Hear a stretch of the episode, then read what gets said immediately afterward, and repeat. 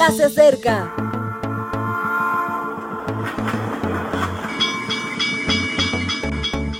Partimos ya.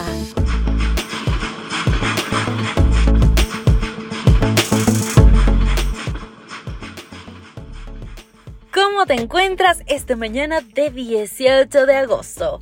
Te saluda Ale Marín desde la Ciudad de México. Para mí es siempre un gran gusto poder compartir este espacio de reflexión contigo.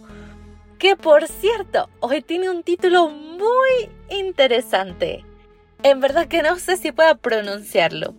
Pero antes de pasar a eso, quiero recordarte que esta semana estamos en la serie Vivencias Piedad. Y nuestro texto base de hoy es Primera de Pedro 5:14. Saludaos unos a otros con un beso de amor. Pasea con todos vosotros, los que estáis en Jesucristo. Amén. Y ahora sí llegó el momento de pronunciar el nombre de nuestra reflexión. Aunque se escribe CWTCH, al parecer se lee algo así como Fonsacaja. Yo sé, no tiene ningún sentido, pero todo tiene un porqué. Es una palabra galesa que parece impronunciable, pero tiene un significado tan bello que me gustaría que reflexionáramos sobre ella. Fonsacaja significa abrazo, pero además el lugar más seguro. Cuando intento imaginar todo lo que contiene, me viene a la mente la estampa de un niño abrazando con intensidad a su madre. No hay duda de que la confianza en esos brazos protectores lo sitúan en el lugar más seguro del mundo. ¿Y qué decir del abrazo del amado o de la amada?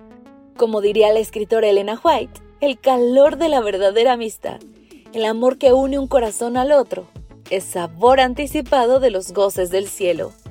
Lo dicho, una palabra impronunciable, pero preciosa. En la iglesia primitiva, los fonsacaja eran muy comunes. No solo había abrazos sentidos, sino que algunos incluso se besaban. Esto nos parece raro, pero hay partes del mundo donde además de un buen apretón de manos y un abrazo, la gente se da un beso o dos o tres, como en Países Bajos, o cuatro, como en Normandía, y hasta seis, como en Rusia. En el país del autor, por ejemplo, entre hombres solo se dan un beso cuando son familia muy cercana. Cuando llegó a Argentina, la mayoría de los hombres le daban un beso en la mejilla. Al principio quedó extrañado, pero luego comprendió que esas personas le mostraban su aprecio y lo consideraban un igual. En ese instante sintió la seguridad de estar como en casa, rodeado de amigos en los que podía confiar. Al momento de escribir este texto, vive en Estados Unidos, donde todo es mucho más recatado, pero también ha aprendido a interpretar un buen apretón de manos y una sonrisa realmente afectuosa.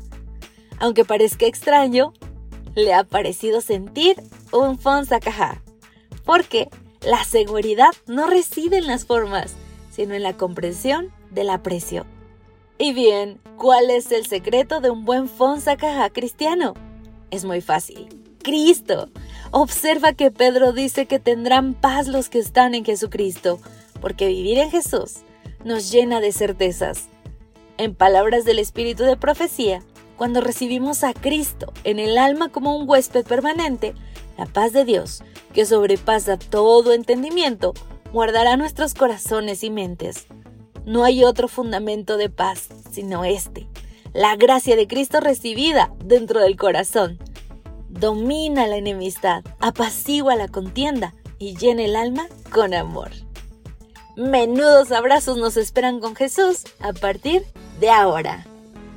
Mi querido amigo, que en Jesús puedes encontrar ese acá, aun si como yo no puedes pronunciarlo bien, pero que nuestro lugar seguro nunca falte.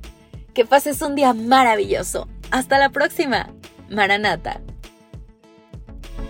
Gracias por acompañarnos. Te recordamos que nos encontramos en redes sociales. Estamos en Facebook, Twitter e Instagram como Ministerio Evangelike. También puedes visitar nuestro sitio web www.evangelike.com. Te esperamos mañana.